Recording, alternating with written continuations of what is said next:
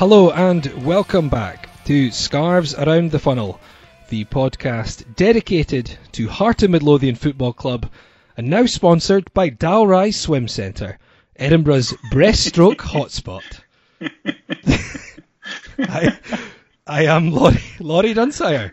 Um, that was a lie, the last bit, but I couldn't resist Mark Donaldson. Oh, I should maybe paused a bit more there. you couldn't resist, comma. I couldn't resist. No, don't talk about dogging and then ref, refrain from the uh, the missing out of the audio punctuation. Uh, yeah, what, what what a bizarre week. So um, don't lie because lying kind of gets you into trouble, um, as as you found out at Arbroath. So that's part one, we'll, we'll get to that. And part two, we've had a lot of really important guests on our show. I don't think we've had anybody as important as today's guests, the Sky Sports golf commentator, Ewan Murray. How are you? Thank you for the invite. You're welcome. I'm not Ewan Murray from Sky Golf, and I do not write the headlines, says your Twitter bio.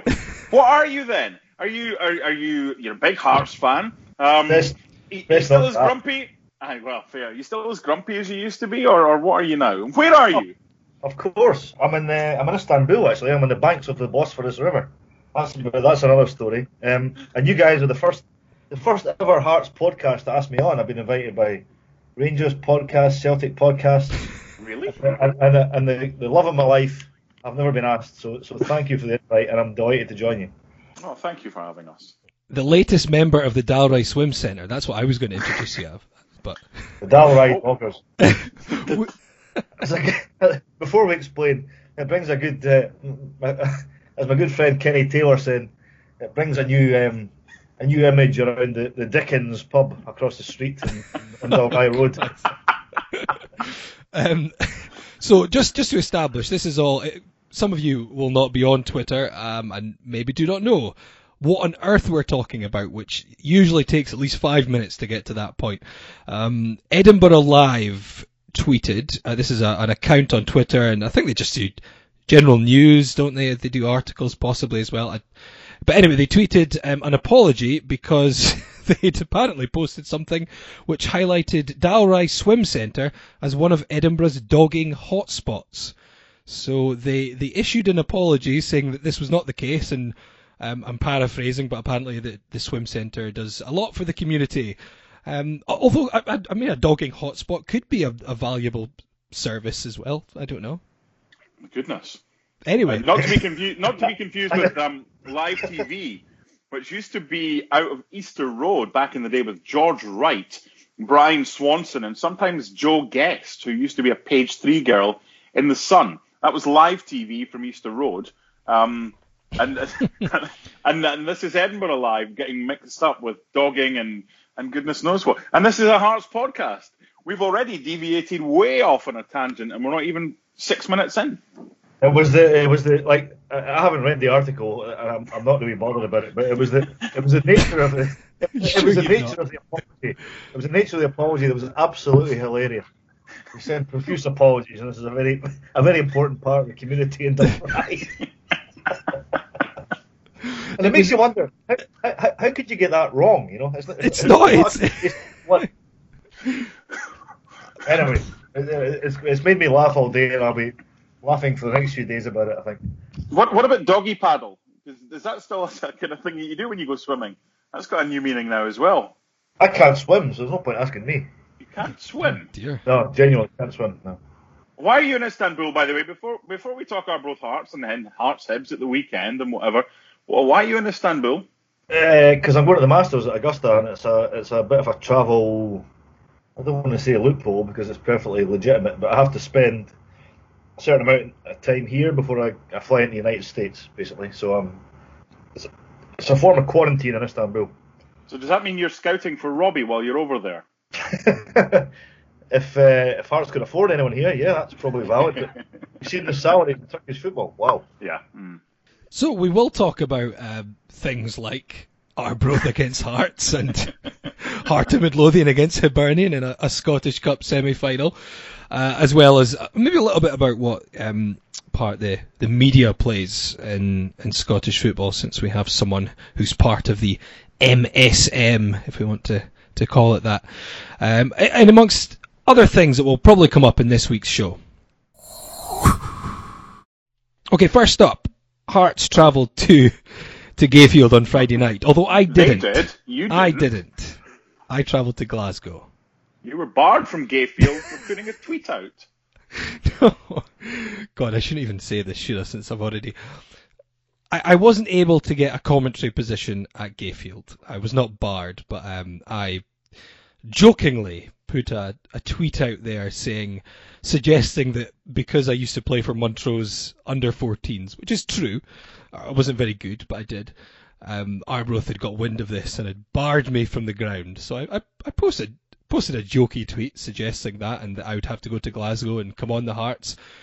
But um, Arbroath took umbrage to that. They they didn't like the suggestion that, that I was barred. Um, so I was I had to take it down. so you were barred. so I yeah, so I probably am now. For the when we we travel to Arbroath Got to next go there time. again this season. Got to go there again this season. We do. You'll be there. Laurie, what what constitutes a commentary position at Arbroath? Oh, I mean, a the boat gra- the probably. the, gr- the, no, but the ground is empty. I mean, what, what, what do they mean by they can't give you a commentary position? the only phone line where the dial-up um, internet um, is connected into is probably only got one little wooden chair next to it, um, and um, whoever was commentating for for BBC probably had that. So um, Right, Yeah. okay. I, mean, I don't mean to, I don't mean to take this out of our oh, Genuinely, no, take, sounds, take the piss out of Arbroath all you want. It's, it's, it sounds like it sounds like a needlessly pompous position. They only had to let you into the ground and let you, let you watch the game and commentate on it, and there's no one else there. yeah, to to be fair, I think it was it was logistical stroke practical. Um, but yeah, I, I, I sent a silly tweet, and um, apparently Arbroath don't like me anyway. So whatever, we won. Get up them. Uh, it, well, they'll never listen to this. It's fine.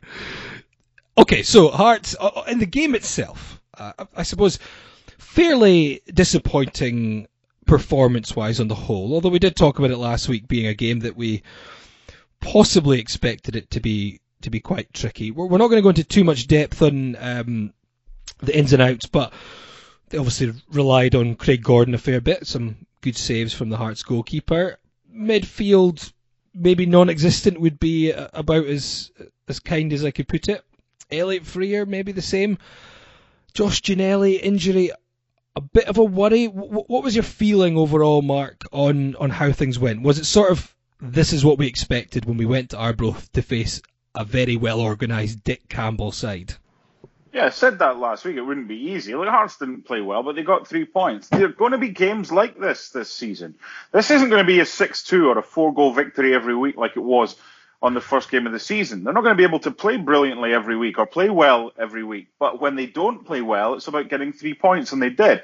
And if you give me a choice, playing well and getting three points, or getting a victory and not playing well and still getting a victory, if you had one for the Hibs game and one for the Arbroath game, give me that performance against Arbroath. Mm-hmm. Because if we'd swan through, having beaten Dundee and coasted against Arbroath, then it may be a bit of a, a concern. But I think Robbie now knows. He just needs to say to them, look, that performance was unacceptable. I know you got the points. And I know he came out afterwards and said he was delighted with the three points. I think he would have had a go at one or two of the players because Yeah. because it, it, it was unacceptable at times. But it's three points. So for anyone that's saying, oh, this isn't good, come on, there'll be a lot of games like that. The three points are in the bag. Hearts are two from two. Let's move on.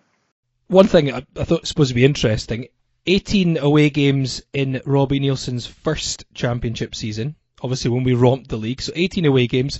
How many, Mark, do you think we won by more than a goal?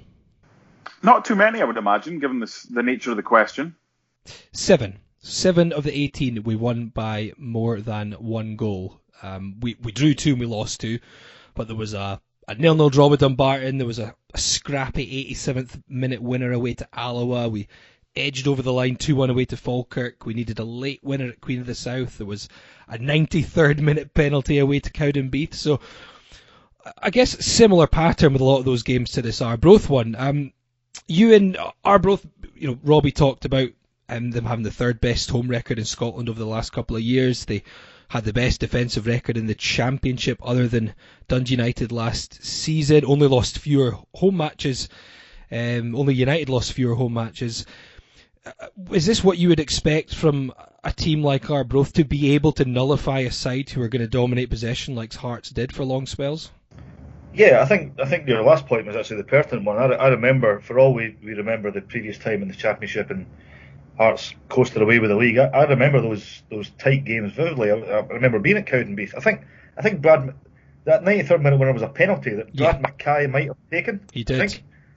Um, so I, I, remember that game. I remember Dumbarton.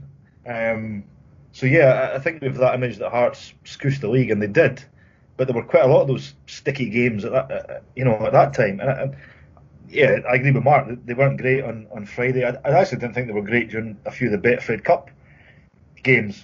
But um, you know, without being cliche, I, I, don't like that. You know, they just have to win, get results, and, yeah. and move on. And and funnily enough, I don't know this, but but you know, I think the Betfred Cup games, the early ones, Robbie had entire focus on, on that Dundee game whilst not saying Hearts could lose the Betfred Cup games and, and, they're in a strong position, I think the team had real eyes on, on playing Dundee, and, mm-hmm. and, it was all right. It was all right on the night then because they, they, they battered Dundee, and I wonder if there's a little bit of that with um, the semi-final looming, whereby get that one out of the way. Now there's a really big game. Now we can focus on that, and, and it's maybe been a little bit in the kind of um, in the eyes of the coaching staff anyway. But yeah, I mean it wasn't it wasn't a great watch, but I thought as I said and what you said, it, it, reminded me a lot of the previous campaign that there were, there were sticky games like that that ultimately they won, and, and, and, that's what matters.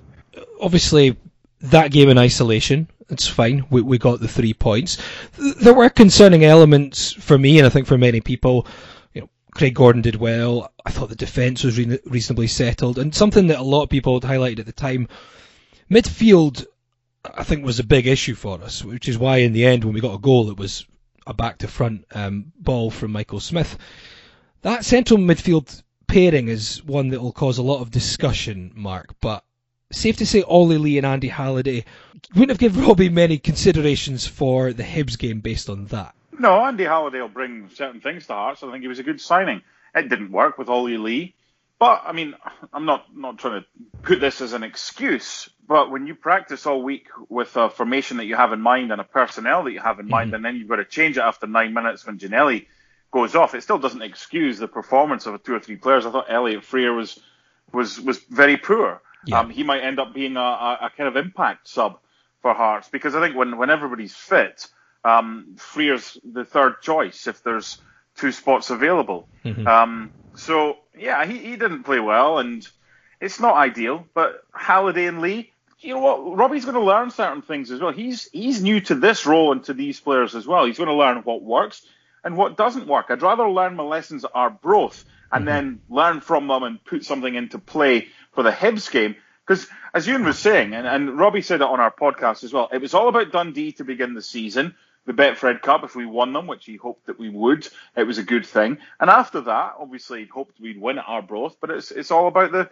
the Hibs game. So if we've learned anything from our Arbroath that will help him against Hibs, that's fine by me. Mark, Mark, Mark funny enough, funny enough, I, am Andy Irving's biggest fan, but, but I didn't think, I thought for all the Dundee game was was was excellent on, on, on, a number of levels. I didn't think Andy Irving and Olly Lee worked either. No. And I think I think I think what they need is legs and dare I say, defensive legs in the middle of the pitch. And, and Robbie seems to be a real fan of Olly Lee. I mean, he spoke about how he, he, he mm-hmm. watched England and rated them in England, and he knows them.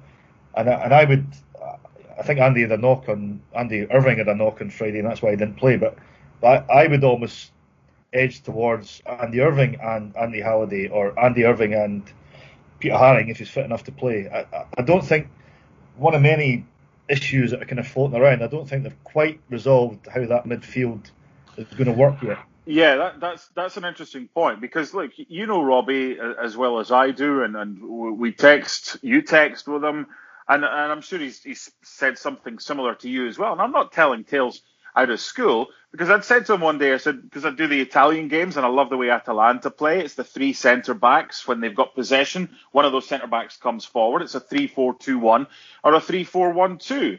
And I said, well, something like that. Is that a formation that, that that's of interest to you? And he goes, I, I like the formation, but he feels he doesn't have the legs middle to front to get beyond the striker, which that formation requires. So he actually started it in the first preseason game that, that he played. I don't know if it was at Riccarton or, or if it was elsewhere. Um, and he, he pretty quickly realised it wasn't a formation with the personnel he has right now that he would Yeah. use that much. I mean, the 3-5-2 he's spoken about, the 4-2-3-1 he's spoken about. I think what you what what we saw with the Dundee game was in essence a 4-3-3 with Jamie Walker deeper and the two wingers in support of the striker, which then became a 4-2-3-1 defensively because you don't want to have um, you don't want to have three centre backs playing against one striker in a in a back three. So again, he's he's still finding stuff out, isn't he? Yeah, of course. I mean, I mean uh, yeah, absolutely. That's that's kind of that's kind of my point. But the the the midfield element of it is the bit, and, and we'll go on to talking about the weekend. That's the one bit I would slightly worry about that he doesn't have complete clarity there for obvious reasons. I mean, Hearts haven't played enough competitive games. Guys aren't sharp. Andy Halliday's played, I don't know, two or three games in eight months. Um, so and Peter Haring's situation, what's he played? Two or three bits of games in eighteen months. You know, it, that's not Only quite- only one 90 minute game since we last played at Hampden. Yeah, there you are. I mean, that, so that's not. It's one of the reasons that I think, as again, we'll, you know, we'll speak about it, but it's one of the reasons I think the Hearts, you'd worry about them not being quite ready because that area of the pitch, I think, is still a little bit of a, a work in progress. Yeah, I I mean at the top end of the park, um, Liam Boyce, in terms of a finishing point of view, was was misfiring again, and it was Craig Wighton who ended up being the the saviour. Now now has double the amount of goals for Hearts. Um, oh, oh no, sorry, no, forgot Liam Boyce got penalty. We'll give him that. But in terms of Craig Wighton, is has this turned for you? Um, Ewan, obviously he had 24 games without scoring for Hearts. Was you know very underwhelming in his um, in his first games, his first season at the club. Has it now turned a corner with that hat trick? You know, it was, and be fair to him, it was actually a really good finish. Yeah, the third goal you mean against um, Raith Rovers? That, was- That was- that and the and the Arbroath game. Yeah, yeah, sorry. The third goal was uh, the third goal against Ro- Raith Rovers is where things turned a little bit, I think, because Yeah. he suddenly looked like a player who believes in himself. I, I mean, I'm I've always been a massive Craig Wighton fan. I was really pleased when Hart signed him, but and he's not the first guy I've seen like this. I remember Gavin Reilly actually. I think was similar. He it looked like he signed for Hearts and get kind of overawed by the situation. It felt like too big a deal for him. It felt like the weight of the world was on his shoulders. Um, and, it, and he just looked under pressure and nervous every time he played. And Tynecastle is a hard place to play, and, and I think the supporters are pretty unforgiving anyway. And, and it looked, to all intents and purposes, for him as if it wasn't going to work.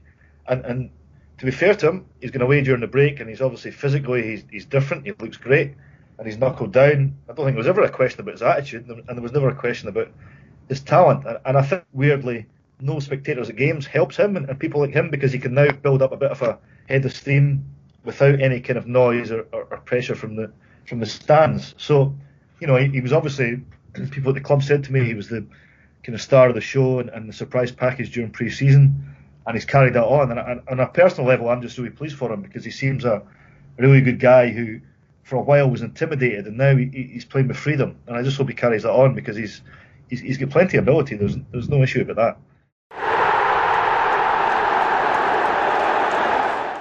So Hearts obviously edged over the line. Uh, I guess the other key player was was Craig Gordon, as I mentioned. A really good save from uh, from Doolan in the first half. Uh, Mark, is that still a big difference for Hearts to have a, an actual goalkeeper between the sticks after last season?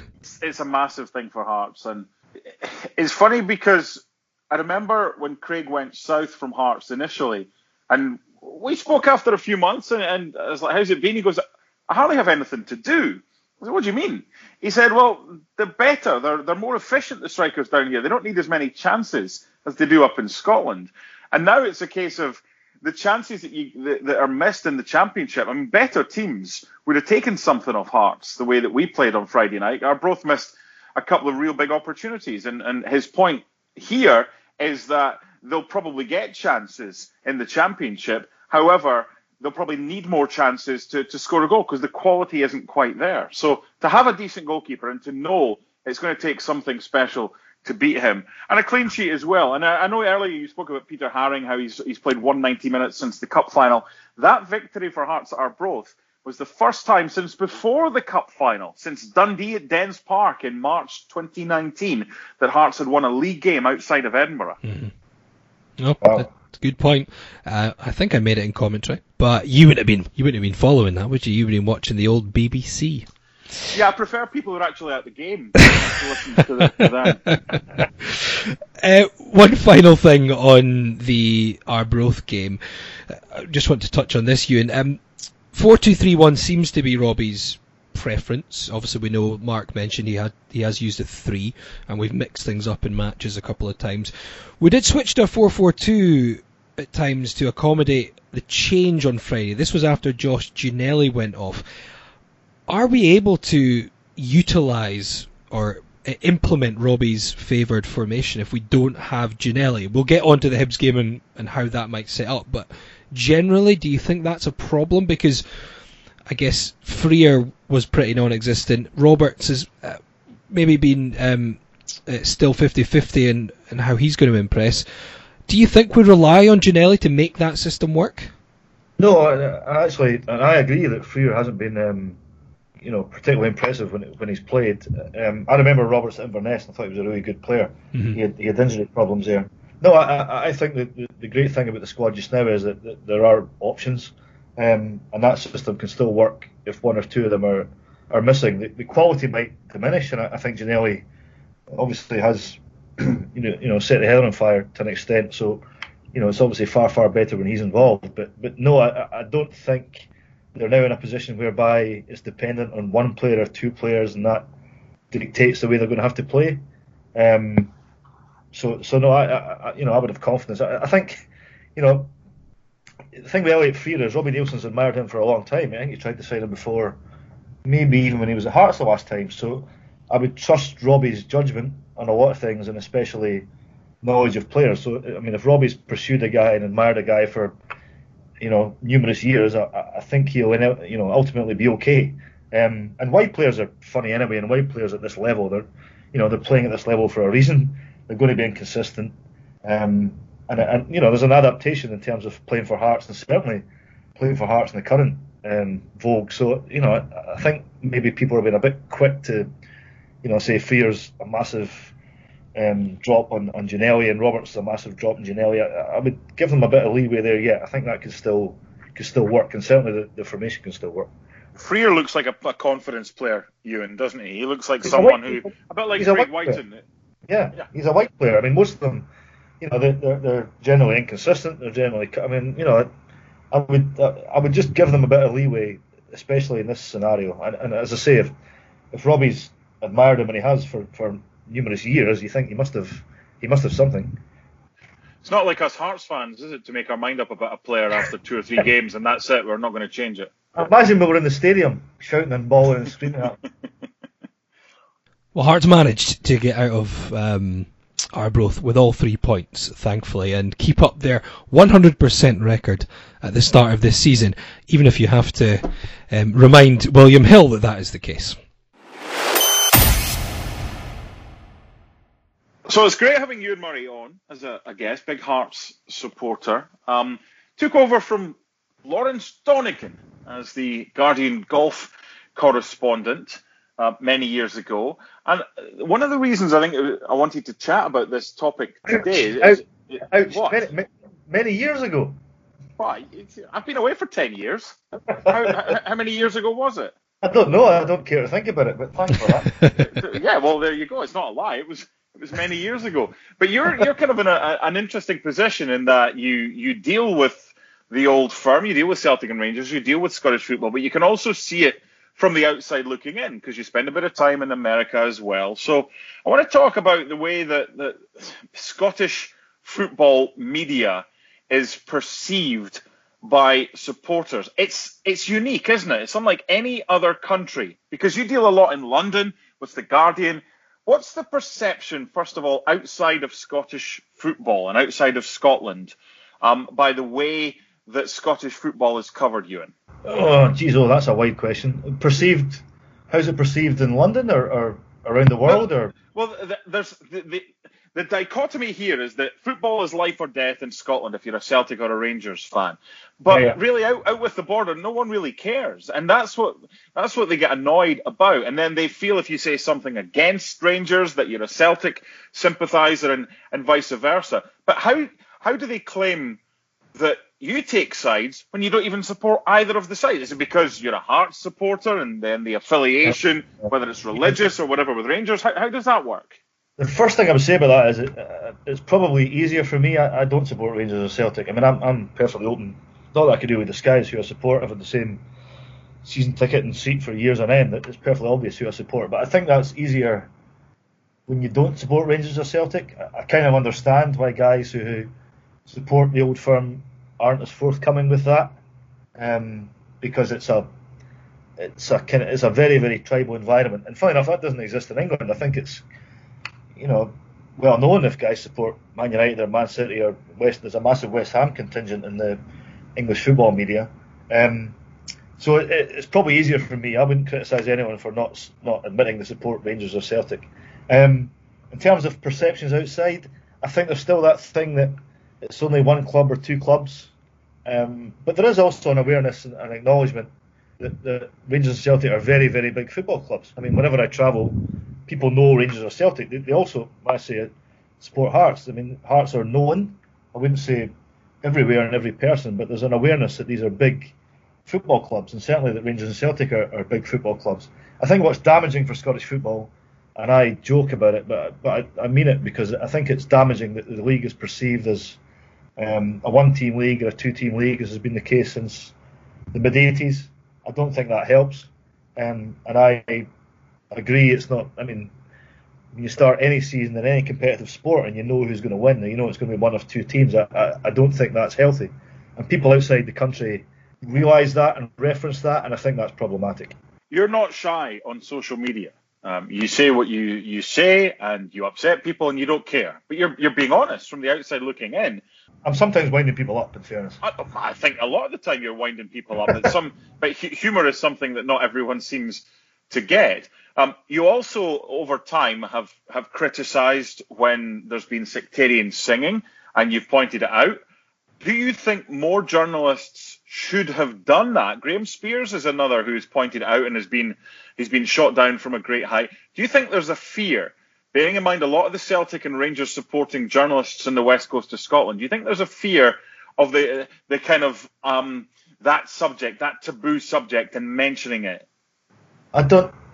That would probably be unfair for me to comment on it. I, I think from Graham's point of view, and in fairness to him, I mean, he, he kind of led the, I mean, led the, the, the trail in that regard. And, and, you know, to be fair, I think there comes a point, and, my frustration is, there comes a point you realise that Scottish football officialdom is going to do nothing about it. So you think, well, what's the point?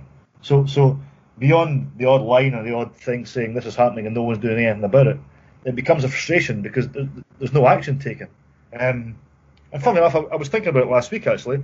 I, I hope maybe this is naive, but I hope when people get back to football grounds, that might be one thing that, that maybe, and I, and I think, listen, not not just sectarian singing, racist singing, and all sorts of stuff, and I include, you have to include Heart supporters in this, things I've heard yes. down the years football grounds, but we're, we're miles, miles ahead of where we were even in the early 90s, which in football terms isn't that long ago. Scottish football, what's said and sung and shouted, I, I don't remember the last time I heard a, well I do, because it, it was at Dumbarton Bazaar the last time I heard a racist comment at a football ground. But but I mean things that you used to hear and cringe at, but they were kind of part of the atmosphere, really don't exist anymore. And that's why my, my frustration with, with the old firm and and the sectarian singing is Scotland as a society and as a culture and as a nation isn't like that. That's not representative or reflective of how people are in Scotland. So it angers me that this is kind of boomed out and portrayed as if that's how people behave. That's my anger with it. And my anger is that the Scottish football authorities have been so weak and, and ill-equipped to deal with it down the years. But I, I hope maybe when we get back, that that's one thing that might now have just fallen off the radar. Maybe, again, maybe I'm naive and it won't happen, but um, that was a roundabout way of asking a perfectly simple question. But I, I hope I got there. On the um, try to get away from the the trickier the trickier subjects, maybe uh, on the perception of of Scottish football and, and maybe how it's how it's treated and looked at as just being about two teams. We saw at the weekend Sky Sports posting, which was given a lot of given a lot of coverage, posting the preview of, of Aberdeen Celtic with 22 Celtic goals, and they also spell Aberdeen wrong in the video title, um, which was highlighted. Apart from that, which was highlighted by Dave um, Cormack, the Aberdeen uh, chairman. He's he's chairman, isn't he? Uh, is this something which is problematic? And I know you're, you're obviously in the written media, so we're talking about broadcasting when it comes to Sky Sports and you know, from knowing people who are involved with the likes of Sky Sports, this comes more from up top and down south. You know, the, whoever is putting together the programming, the clips, and you, we see it with things like the badges getting. You know, Dundee get put up with a Dundee United badge, and Hibs get put up with a Hearts badge when the scores come up on Sky Sports. Is that perception? Is there a bit of a kind of backlash to that now? Because I don't know if social media is a big part of it, but you see so yeah. many fans raising this as an issue, whether they're an Aberdeen fan or a fan of anyone else. Do you think that's starting to get highlighted more than the likes of you know Sky Sports and other media might start to think that we have to adjust what we're doing because it's just starting to look bad? Yeah, I mean, the first thing I would say, I mean, I would always, if someone puts a Dundee badge up against a Dundee United name, or you know, people make mistakes. That that can happen. I mean, I've made plenty of mistakes in print in my time. I wouldn't really lacerate. It shouldn't happen, but it, it looks like. I mean, it's just an error. Um, the Aberdeen montage at the weekend. I mean that that looked entirely like people in London just saying this game's all about Celtic and that's all yeah. we're interested in. And that and that that perception is not good. I mean, I, I work for a London-based um, media outlet, but but in, in any circumstance like that, they would phone me and ask, look, how you know how do we pitch this? How do we treat this? You know, it doesn't mean I'm writing about East Fife or Dunfermline every other week, but um, you know, you know what your audience is. But I think you have to be respectful and that looked like we were only interested in Celtic. We were only interested in the, the bigger team in this game, and I think that was a really bad look for Sky. Um, and Dave, I think Dave Cormack was right. I mean, he, he said it's a, you know, they're a partner of the game. They're supposed to be promoting the game. I'm not sure he'll refuse Sky's next commercial payment right enough, but I think it's general point fair enough. Ewan, I've got a follow up to, to that. We spoke two or three weeks ago um, about this, and I, I, I mentioned, I told the story how Luke Shanley um, had said how frustrated he was and they were in the office in Blythswood Square in Glasgow um, at what's happening down south in that it's done from someone who is it's not an afterthought, but they don't have someone specifically involved um, in double checking, like an ombudsman or whatever. So since then, there has been a bit of movement on this, and they have been interviewing for yes a yeah. role yes. um, which I mean, is I mean, producer of Scottish football or something like that. Yes, yeah, which is is akin to a, a senior producer slash ombudsman in that anything that goes out to do with Scottish football on Sky would have to be go past mm. this person um, first. So that's good yeah. to know. Um, yes. That I mean, look, I spoke with Luke at the weekend. He messaged me um, along the lines of, "Oh, for fuck's sake, it's happened again." That's the frustration he's got because we spoke about how hardworking they all are north of the border, and then that comes down, and then Dave Cormack tweets it, and he goes, "They deserve everything that they, they they're getting as far as as that's concerned from the fans because it's not good enough." So thankfully, someone somewhere has seen that it's not good enough, and the problem that they have now, boys, is that the perception is there. We've we were speaking ten minutes ago about making our minds up about a player who wears a maroon jersey within a couple of games. That's it. We're not going to change our mind. People's perception of Sky has been made up. You're not going to change it. And if you do, it's over time. It's long term. It's not short term. Benjamin loses out. Skacel on to Hartley. Hearts are coming forward. Jankauskas wide one side. Elliot the other. Jankauskas driving in. Jankauskas on to Hartley! Hearts take the lead. Hartley's going for goal! Malkowski expected the cross and Paul Hartley spotted the gap. And Paul Hartley fires Hearts into a 2 lead. Driven forward, Jankauskas is going in on the goalkeeper. Malkowski wanted all day. Jankauskas wraps it up for Hearts. A horror show by the Hibs goalkeeper. Jankauskas closed them down.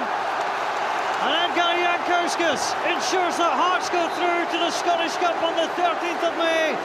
It's Hibs nil, Hearts 3. Ball over the top, Pospisil goes in there, he's dragged back, penalty kick, and Gary Smith's in trouble. Gary Smith will see the colour of the card being red, he pulled back, denied a goal scoring opportunity. We didn't think it could get any worse for Hibs. Quite simply, it has. Paul Hartley, a chance of a hat trick in the Scottish Cup semi-final. Steps up and scores! The eighth player in Hearts history to score a hat trick against their local rivals. The three fingers celebrates the three goals scored by Paul Hartley. Captain for the second half celebrates. It's Hartley's hat trick, and trail by four goals to nil. Moving on with some um, invigorating sounds there to to take us back to, to 2006, the last time Heart of Midlothian and Hibernian met in a Scottish Cup semi-final. Friend of the show, Paul Mitchell, uh, giving the excellent commentary of that one. Uh, but they will meet again, of course. Heart of Midlothian and Hibernian, Scottish Cup 2019-20, last season's cup in a semi-final in an empty Hampden Park at 5 o'clock on Saturday. Now, before we start going into the the nitty gritty uh, of this one, Mark, I posted this on Twitter yesterday. Twitter. Twitter. Tw- every time, every time, okay? I can't help that northern twang every now and again. I don't feel like it's a semi final week. It feels No. very Weird. odd. You've got a guy sitting in front of the media, Andy Halliday, saying, "I was knocked out of this competition," and it's like I've now got a bye through at the semi-final. Although he doesn't speak like that either. But yeah, it's just weird, isn't it? I feel very underwhelmed. You know, uh, don't get me wrong. When it gets to Saturday and I'm there at the game, I'm going to be nervous. I'm going to be excited, and I'm going to be really hoping we win, and I'm going to be gutted if we lose. But that's the same for you know most games. I just you know if this was in normal circumstances, this is Wednesday now. I would be, Oh. you know, full of all kinds of emotions mm-hmm. ahead of this game, buzzing for it, nervous for it and I just it just feels odd. It feels like, well, if we win, does it really feel like a proper win? No one's there. It's last season. Everyone's going to question the validity of the whole thing.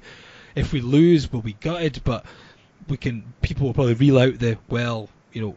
What does it matter anyway? A, an empty stadium in December to get pumped by Celtic, maybe. It just feels it just feels odd. I, I don't know if it's just me or I know I've, I've seen other people saying differently. What I would say is, I think the best form team in Scotland right now was knocked out at Tynecastle Park by Heart Midlothian in the quarter-final. So mm-hmm. the whole being pumped by Celtic, I, let's rewind here. This isn't the Celtic that we have seen over the last few years comfortably winning the last six trophies. Now, I think there'll be an excellent chance for whoever wins the first semi-final um, in the final, if it is Celtic, I also think there'll be an excellent chance for Aberdeen on, on the Sunday to, to beat Celtic. You're right, it, the, the build-up's weird. It's different. It's not the same as we're used to. And, and for that, does that mean a win? The way that the build-up has been wouldn't be treated. I mean, I think it'll start to build up come Friday, but you're right. Wednesday, by this stage, normally are up for it. And but the other hand is, if we lose, it'll be be annoying. Don't get me wrong, it'll be frustrating. But will it be as annoying? Will it be as frustrating as if we were at the game and we had the normal build-up? I don't know. It's just it's just it's a weird one. And I mean, I know you you get to matches wherever you can. There's there's no danger you'll be at Hampden um, this weekend, what uh, commentating or or writing about it because you're in Istanbul. It'll be weird for you as well in a in a land that you didn't expect to be in, going to somewhere that you normally get a direct flight to, watching a semi-final at a bizarre time with no one there. Yeah, the whole the whole dynamics of the game are, are utterly weird, really. I- I, I think also maybe no, I'm not alone in this, but you know, I'm still jaundiced and pretty sore about the whole circumstances in terms of last season. You know, it's, Sure. you know, this competition can carry on. Um, apparently, the integrity of the competition with different teams and different squads that, that that doesn't matter now. It No. don't matter. It was one of the things that was thrown forward about the league. I could go on all night. You know, I, I, I don't think um, Scottish FA. I was on a call with Rod Petrie, um, and he said, you know, these semi-finals have to these these, these semi-finals have to happen because we have to give people a day out. Blah blah blah. Well, no, no, no one's getting a day out. Um, and, and, listen, I've got no, I've got no particular truck. Unlike a lot of people, I've got no truck with, with Rod Petrie. I think he's far from the worst involved in Scottish football. But that's what he said. That was their key motivation for, for playing this game. Um, and no one's getting a day out. Um, Ian Maxwell co-signed a letter to, to UEFA um, saying how Scottish teams wanted to end their season. Well, Ian Maxwell's Scottish FA is carrying on with this competition. Blah blah blah. I could go on all night. So, so that's still grates with me. And, and, and Mark White said right. You know, the, the, the dynamic of the game is totally different. It feels different. Um, I think undoubtedly Hearts are competitively at a disadvantage, but it's a Hearts Hibs game, and it, and it feels incongruous then to say that Hearts shouldn't go into the game saying, you know, they, they don't expect to win, they hope to win um, pretty strongly. The, whole thing's odd, it's weird, but I suppose that's the life, that's the world we live in just now. Question for you, Ewan. If it was Heart of Midlothian against Hibernian in one semi final, and Aberdeen against Motherwell in the other semi final, do you think we would? Do you think we'd still be playing these games this yeah, season no, after? I, I, I uh, no, I've got serious doubts about that. I mean, the, yeah, I would agree. The Scottish FA would they argue otherwise? Commercial interests. Oh, they'll never admit that. No, uh, no, it's a, it's a, it's one of these things you can never prove. I think it's a valid question. Um, and also, I mean, there, there, were times during the summer where, where I thought Hearts should have told the Scottish FA to stick their competition, but that's apparently not the that's not the done thing. So, as I say, I could I could I'm getting angry now. I could go on all night about that. But um, when it, uh, I think like all of us, when it comes to five o'clock, whatever time it is, five o'clock, isn't five it? Five o'clock Saturday, Saturday, UK time, yeah. Um, five o'clock, you know, be desperate for them to win, and um, it'll feel like a you know, I, I, I, feel different to Mark a little bit. I think if Hearts lose, it'll still be really sore. Yeah. I think if they win, well, it, will I think it'll they, be I think really if, sore. But I think if they win, I also think if they win, it'll it'll feel almost doubly gratifying because of everything that's happened over the last mm-hmm. um, umpteen months. I think there's a, I think for a lot of us, you'll think, right, that that that was nice, but but uh, you know, yeah, it, it's just weird, isn't it? It's strange. Just a Hearts a Hearts Hibs game without a crowd is is weird. I mean, that's I don't know if that's ever happened before. And and it's hard when you're trying to talk about a game that's had absolutely zero build up. I know they're they're starting now with the, the interviews pre match from Hearts and Hibs and and they're starting to, to promote the game as well. But if you had a hundred pound free bet, both of you, and you could only put it on Hearts or Hibs, and Hearts are the underdogs as they are with the bookies, and Hibs but are they're the, not with that's the slight favourites. William Hill have them at favourites yesterday. They did. Which is bizarre. I think I saw William Hill and Paddy Power. Whether that's changed, it could have fluctuated. There wasn't much in it. But um, I think um, Anthony Brown had posted it, and I saw someone else post Paddy Powers. Hearts were favourites with at least two bookies, which seems utterly crazy. Well, how's the value then? I said to Anthony, history, dear boy, history. That's what that's all about. This will this will only be what the we made the semi final in 2000 and, in 2006, but this is only the third occasion we'll meet in the Scottish Cup semi final, and only the fifth um, meeting between the sides. Although we had a, a replay in 1901, but the fifth time the sides have met in either the semi final or the final of the National Cup. And for two, it spell, seems crazy to me. Laurie, the, the, there was a spell where we never met in the Scottish Cup full stop. Yeah. Um, until we did, and and then since then, it's like every second season that we've met at one stage or another. Um, as far as the importance of this game is concerned, this is one I want to I want to ask you in because a lot of Hearts fans have still not forgiven Robbie Neilson for being in charge of Hearts when he was 2 0 up, his team was 2 0 up, and then Hibs went on to come back at Tynecastle and win the replay and go on to, to win the Cup. How important a game is this for Robbie Neilson to try and get that monkey off his back um, with a lot of the fans, some of whom will never forgive him, but most of them would kind of give him a, a pass if he got past Hibs this stage. I think this is a bit of a Craig Levein phrase, but I think the people that aren't having Robbie and don't like Robbie, it doesn't make much of a difference. That'll be their that'll be their thoughts regardless. Um, I think you're right. I think that previous game in 2016 did stick with a lot of people. I don't think they properly ever really forgave him for what happened there, and, and that's daft, really. I mean, Hibs had to go on and beat other teams to win the cup, but but that did stick. Um, and I remember that home game. I remember it vividly. Who got injured? Someone get injured that, that screwed up the Hearts' substitutions and tactics that day. I can't remember. It wasn't as straightforward as they they, they, they gave up. Well, obviously it was straightforward. They gave up the league, but someone get injured, and that and that messed up their. I can't remember their team. Um, anyway, uh, yeah, I th- but I, I, tend to think that people that, that aren't Robbie Neilson fans or lovers that they won't change their mind. So I'm not sure. But and also this, it would be slightly unfair. I mean, if you look at this coldly, every competitive advantage is in Hibs' favour. Really, they've been playing, um, you know, for months in, in, in the in the top flight, and whatever you make of the level of the top flight and where Hearts would be in that sphere just now, you know, Hibs have been playing against a higher standard of opposition for a longer period of time, and that has to be important. It's why my kind of worry would be, are Hearts ready? And, and I'm not quite sure. They've only played a couple of games that played them at a lower level, and, and, and so the competitive balance, I think, is in Hibs' favour. And, and funnily enough, Robbie can't really do this because he, again he would get criticised. But if I was him, I would throw all the pressure on Hibs. I mean, Hibs have got you know three of their back four have been in the Scotland squad. Kevin Nisbet is apparently the next Jean Pierre Papin. You know they're getting they're getting talked up to. And if I and if I was Robbie, I would say uh, you know Hibs should win this game.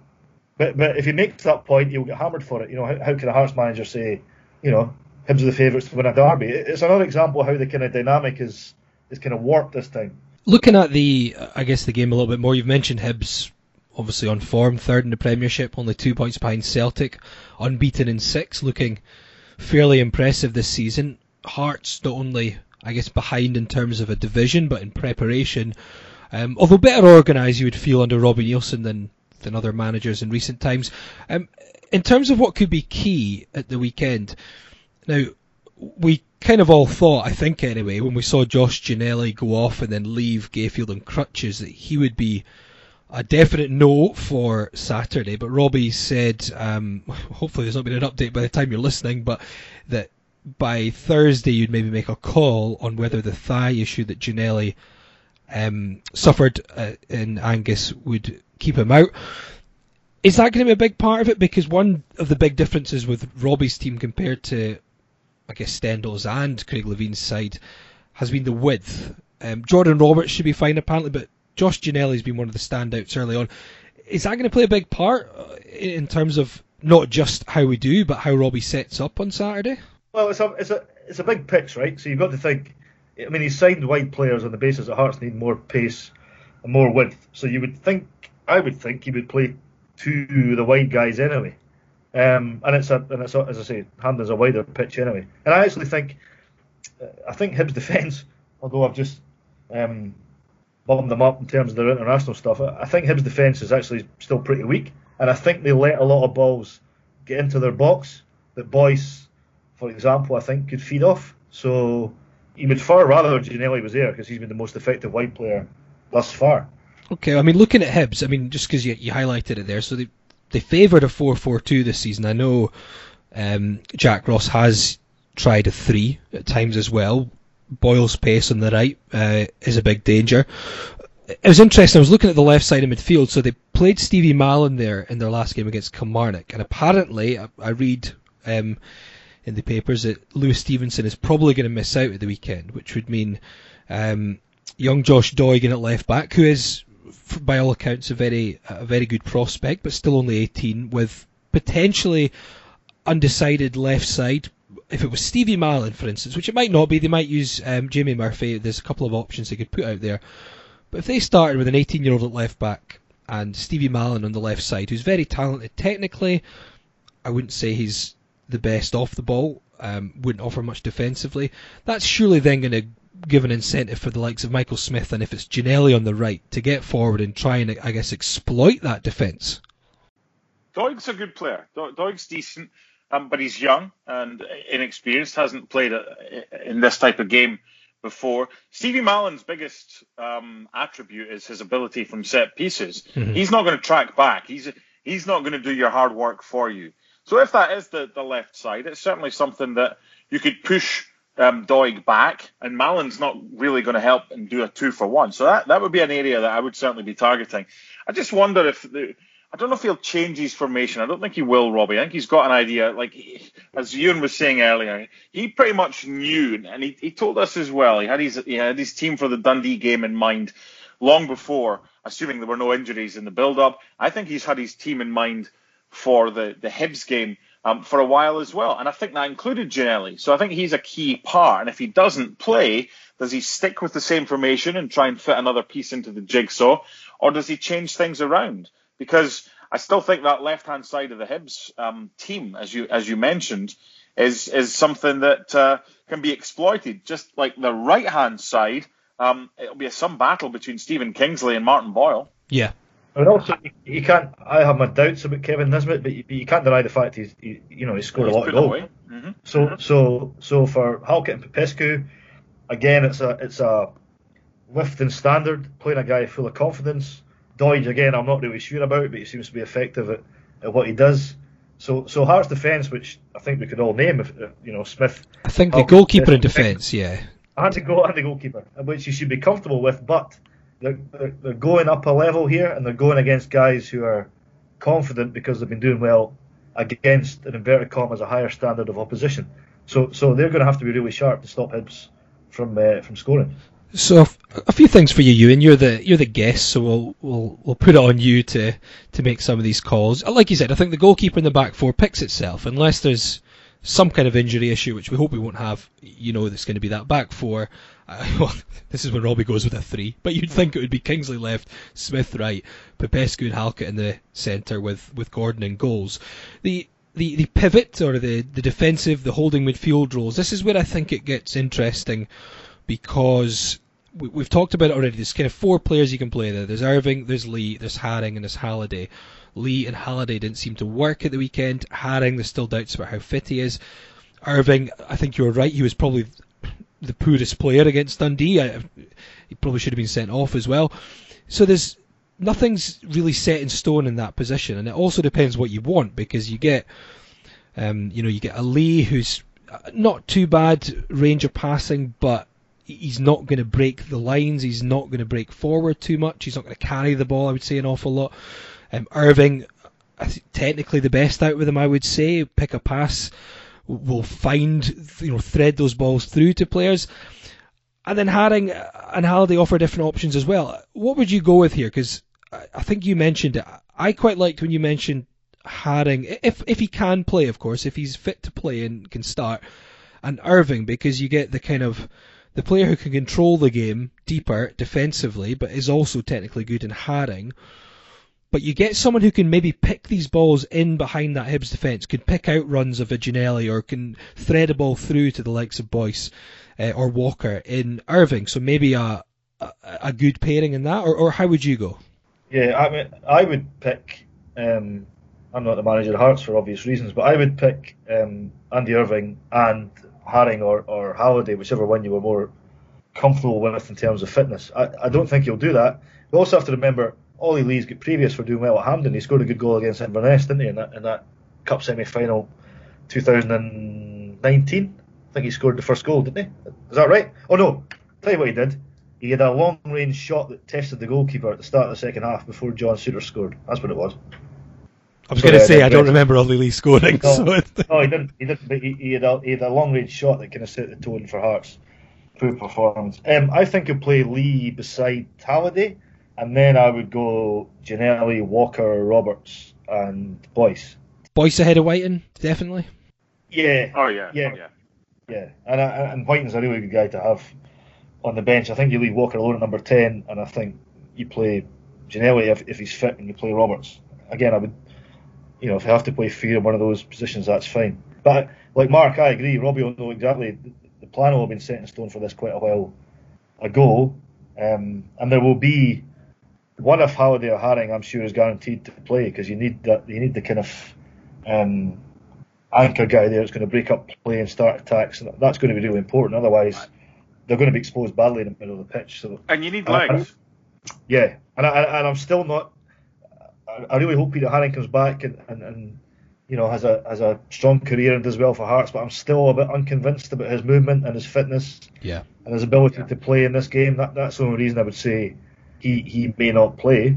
So I'm I'm trying to think how Robbie may think. I, I would think that would be Lee beside Halliday because Halliday again I, I think he was poor on Friday and I think he's you know I think we underestimate what it's like when you don't have you know you've six seven eight months without competitive football. That's hard, but I, I think he can get about the pitch a little bit more and affect the game a little bit more. So I, think he'll play. Here's here's one for for you and Laurie and I have spoken the last few weeks with with various guests and ourselves about what do we do with Steven Naismith.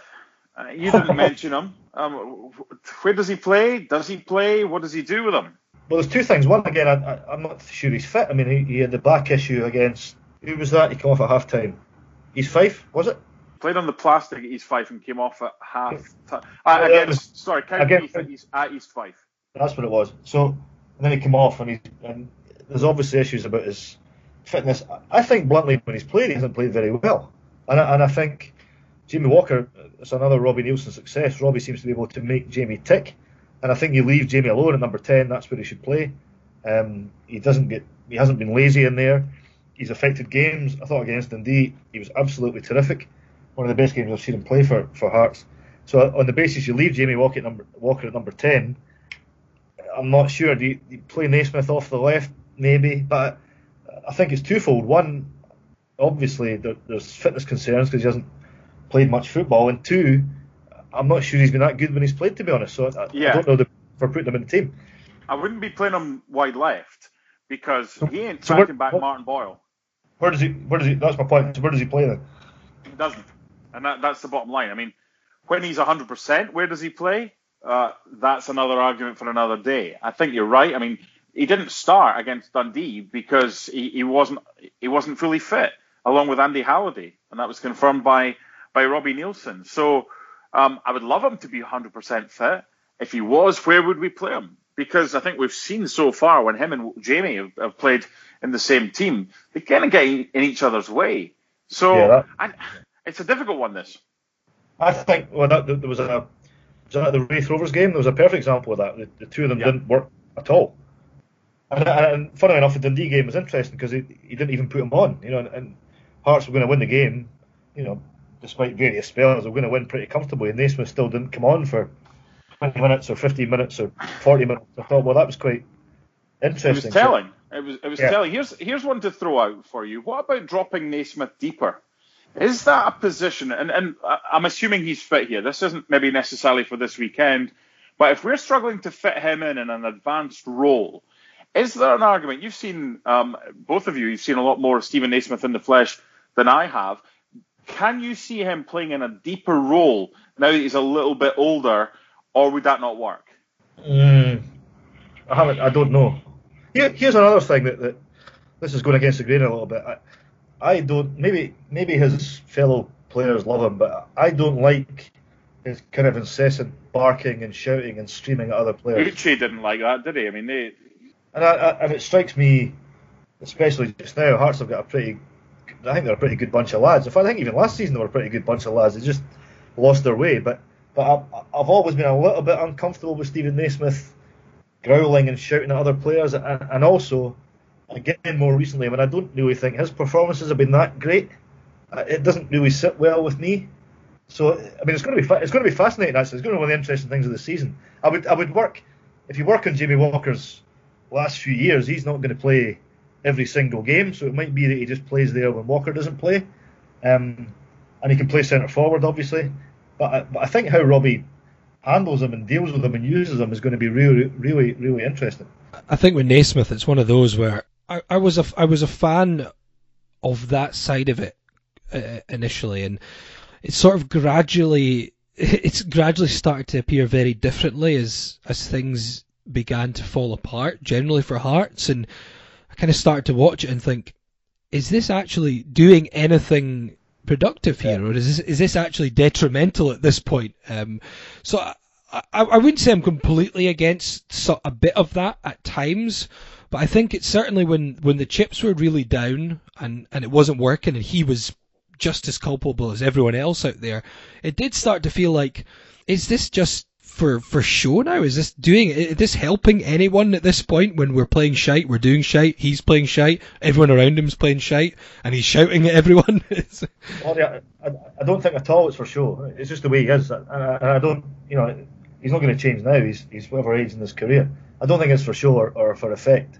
But I, I, a bit like you, when the Hearts were struggling, and and more recently, I think his form's been struggling. I, I don't think it looks quite right.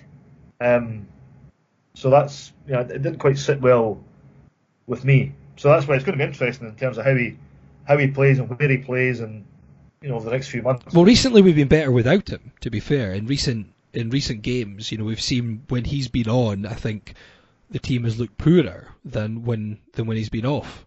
But he's still he's still a very high level player. Yeah. And he, and, he, and, and you know, if you're being blunt, Hearts haven't again Hearts haven't played against much really. So so I would work on the basis that a player of his standard still should make a difference if he's fully fit. I think so, So and it's finding where we put him. That's I think that is the main thing because Oh, exactly. yeah. Do we want to make predictions, guys, or is that a bit too? Laurie, the bottom line here is unless you've seen Hibs in the majority of games, it's very hard to make a prediction because we're focusing on the championship. Um, there's no real interest in, in Hearts fans watching Premiership games uh, unless they just they're, they're casual viewers. So therefore, the majority of them probably haven't seen Hibs play that much, maybe once or twice on on TV. Uh, you've just got to look at the the performances they've had so far. Um, and, and they've they've done well. They've picked up a decent number of points so far. Um, they sit in a good position in the table in, in third, um, having won or drawn ten of the, the twelve games they played. So I'm I'm with what both of you said earlier about Robbie trying to undersell Hearts' part in this and, and make it put, try and put all the pressure on Hibs. They've done well against most of the teams that they've played against in the top flight this season. Hearts haven't played many games. They've not come up against anybody of the caliber of the opposition that they're going to get this weekend. So, yeah, I mean, anyone trying to make a prediction here is, is just it's just hope rather than expectation because you've not seen enough to have a, a, a kind of informed opinion about what the opposition is like. Mark, I mean, Mark, I've spoken to people in, in football not connected to Hearts or Hibs over the last week, and they've all said pretty much that. They've all said it's a really, really difficult game to call because of the, I said it earlier, the, the dynamics of the game are really, really strange. So pe- people, qualified football people, aren't really making bold predictions about, oh, Hibs will definitely win or Hearts can upset them. They find it very, very difficult. All I would say is, last season when, what was it, what was the score at Easter Road in March? 3-1, Hearts won? Mm-hmm. Jack Ross's Hibs team and Hearts were in, you know, the various forms of mess that constituted, you know, the second half of last season. They still went to Easter Road and won very comfortably. Yeah. There's no reason that, that, that there's still, I don't think there ever is, without sounding arrogant, but there's no reason the Hearts should be panicking or worried that Hibs are this superior Premiership force. I'm not, I'm not sure that's the case. I think if they played each other, my sense is if they played each other 20 times currently, the, the results would be pretty even, to be honest. This is a this is this is a, a, game whereby it's it's going to be hard to, to to kind of know in advance. Even if you knew the teams in advance, it would still be hard to predict. That's why I mean I, I was actually looking um, for the odds earlier, and you, you told me the story that the bookies had, had made, or a couple of them had made Hearts the favourites. There's no way Hearts should be favourites based. I mean, I'm looking for a bit of value when I bet. The value is is Hibs if they're not favourites. Uh, I don't want them to win. Um, if I make a prediction, I'm just gonna I'm gonna let the heart rule the head. I'm gonna go Hearts, of course I am, but I'm not doing that with with any kind of constant um, knowledge of the opposition. And and then, I mean, I did get a I did get a message. I was chatting to a Hibs um, pal who's a friend of mine, and he was basically saying they've got results, but they've not looked great at times defensively. Um, they're they're not what they would like to be or, or where they would like to be. Um, and again, this is someone that hasn't watched much of Hearts, who's given me the, the kind of lowdown on, on Hibs and, and where they're beatable. Anyone that has watched Hearts, if you watched that game against Arbroath, you're going to think they're not much. So No, I think a that, I think. I think you're I think that sentiment actually is quite common amongst Hibs supporters. Actually, I'm not sure they've been overly enthused by how they've started this season, despite the kind of you know the results generally have been decent and, and there's a lot of positive noise around them. I, I've heard what you said quite regularly as well. Actually, that they're not their own supporters aren't really convinced. I think that's probably fair comment. Okay, well, let's hope it goes the way of the Men in Maroon, of course, and we will be back next week to to review that. You you haven't brought that photograph yet that you shame. wanted to shamefully wanted to leave that until the end because um, you you dropped a little one in before the show that um, it nearly cost you a place at journalism school. What was what was that all about? So, the, so the po- the photo that you shared on social media. Yeah, I should the- say I, I posted a, a photo. Sorry to cut you off. I just say I- I posted a photo on the Scarves Around the Funnel Twitter account just before we went on air, um, which was sent to me by Davy Allen, who's of London Hearts, actually. that who it was? That's who it was. Yeah, he sent us a few, um, but that one I liked the most. So this is well, describe describe the picture to us, Ewan, that I shared on social media. Just smoking a cigar in a bar, basically. That's all. I assume it's post match in Basel. Yes, it's in the Cafe des Arts in Basel in November 2004. Um, but that almost got me kicked out of journalism school because, well, well that campaign, because um, let me get the chronology right. Hearts played Braga, Yep. Feyenoord, Yep. Basel, all away from home, Yes. and they played Ferencvaros at Murrayfield. Yes. But they, I was in. Uh, who else did they play, Mark? Schalke. At Was that in Germany? Was that at At home? home. At home. Yeah. 1-0 That was a weird group of five and, and two at home, two away. Uh, and The Ch- Csaba Laszlo was the one that, that, that came to, to Murrayfield with Ferencvaros. Got a kick And for his troubles. He did. Schalke was, uh, was was that Robbo's first game as manager? I think Schalke. was one of them. One of the first ones. It was around anyway. That was around the time that Romanov was taken over. Craig Levein left. John Robertson came in. Blah blah blah. So I was at um, I was doing my postgraduate journalism diploma in Cardiff, um, which was pretty intense. It was like forty odd hours a week. You went away time off, etc. etc. But um, Hearts got these decent draws in Europe, and because I was in Cardiff, it was quite easy to get to London to fly to these games. And I went to well, I went to watch them, and um, my journalism tutor pretty quickly cottoned on that I was going to family weddings around the time that Hearts were playing European UEFA Cup. Then it was UEFA Cup ties. Um, and my this is why you should always tell the truth because my my flatmate, he, he wasn't he was a town planning student. Um, his appendix burst and he ended up in hospital. And my journalism tutor, something happened. He got some mad infection in his hand and ended up they ended up side by side in hospital beds. And Colin said, "Oh, Ewan Murray's my, my flatmate." And David, being a good journalist, said, "Oh yeah, Ewan thinks we're we're daft." You know, he says he's going to these family weddings, and Colin said, "No, no, he's been around Europe watching Hearts. He's, he's matching." so, so I was uh, I was rumbled. Although he said to me, David, my, my, my tutor, who I'm still on great terms with, he said to me, "You should have, you should have told the truth." And I said, "Well, if I came to you and said I want a couple of days off, those games were on a Thursday night, so I used to, I was off Thursday, Friday. If I came to you and said I, want a couple of days off to go and watch Hearts play in Braga or Basel or Rotterdam, you would never have sanctioned that." He said, ah, yeah, "Fair enough." So it worked out okay in the end. But Basel was. Uh, Basel was amazing, partly because they won the game. It was a great city. Um, we had a fantastic time, and that's where that uh, that's where that picture was from. Robbie Neilson scored the winner, didn't he? He did, 87th minute. And I have to say, Mr. Ewan Murray, um, I think the last time I saw you was the last time I was at a game at Tynecastle when Hearts beat Killie 4 0 between Christmas and New Year, I think four years ago or whatever. You didn't sound like you sound now. You're, you're starting to sound a bit like an, a bit of an American. There's the, the T's are becoming D's a little bit. You're spending too much time over here, son. Just That don't, forget, uh, don't forget where you're from. If you met me at Tynecastle, that would be after six pints of lager tops in the Tynecastle Arms. So I would have sounded This is- differently. This was before the game, which was Oh, probably. Exactly. Yeah. Exactly. Yeah. that was my point. Was that when? Uh, was that Ian Cathro's team that beat Kilmarnock? I think it was. It was. Because Sorry. Yep. Yeah, there you go. There you, I that was- remember that because I remember that because of the horrendous stick Kris Boyd got having uh, He did. Aye. battered Ian Cathro and his Kilmarnock team get thumped. Aye, that was I the think- last time I was at Tynecastle.